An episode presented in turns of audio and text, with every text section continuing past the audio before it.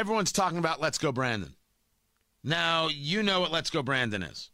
It has taken over the nation because it was the chants of blank Joe Biden that was happening at arenas and every place else. And then you had this this reporter talking to a NASCAR winner, uh, Brandon Brown, and the crowd was chanting blank Joe Biden.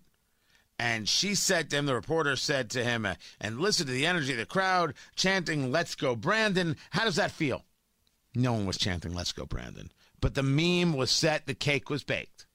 And now everyone's saying, Let's go, Brandon. You heard me talk about it yesterday when a Southwest Airlines pilot said that at the end of their little spiel, and Let's go, Brandon.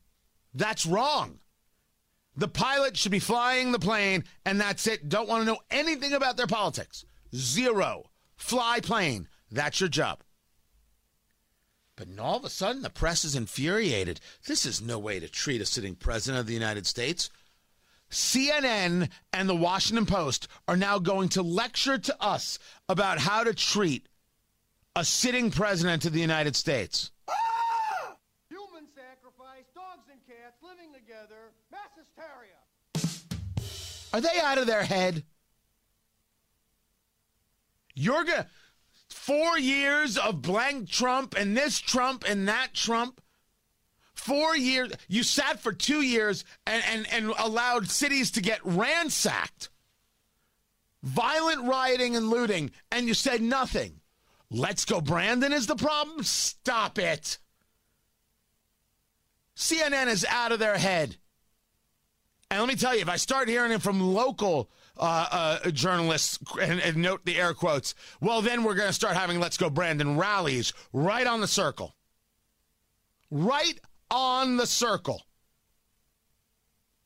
If you want to make the argument that it's not necessarily the greatest thing in the world, that people are cursing all over the place, not only will I agree, I said it. For those of you who were at a night with WIBC presented by Relay Indiana a few weeks ago, I said it there. That's how much we're ahead of the curve, guys. But you're talking about people who have no other way to vocalize, and this is the way they're vocalizing their displeasure. It's nonviolent. But I've got CNN people think about the lesson Let's Go Brandon crowd is teaching their children. You sat by while cities got looted and people got murdered and said nothing. What is the lesson that the Indianapolis City County Council sent to all the kids of IPS when two people could be murdered during two nights uh, of rioting and they say nothing? What do they do? They encourage artists to paint on the walls that got put up around Indy of cops running over the citizens. That's what this city county council encouraged. What do you think that teaches the children? Let's go, Brandon, is the most benign thing you can say. And now that's beyond the pale. This is why people hate mainstream media. This is why they're disgusted with so called journalists uh, and Toto, because this manipulation is nonsense. What they accepted yesterday is somehow verboten today. They are in charge of nothing. Don't let them be. I will argue it's not cool when you've got uh, stadiums chanting curses. I'm, I'm there.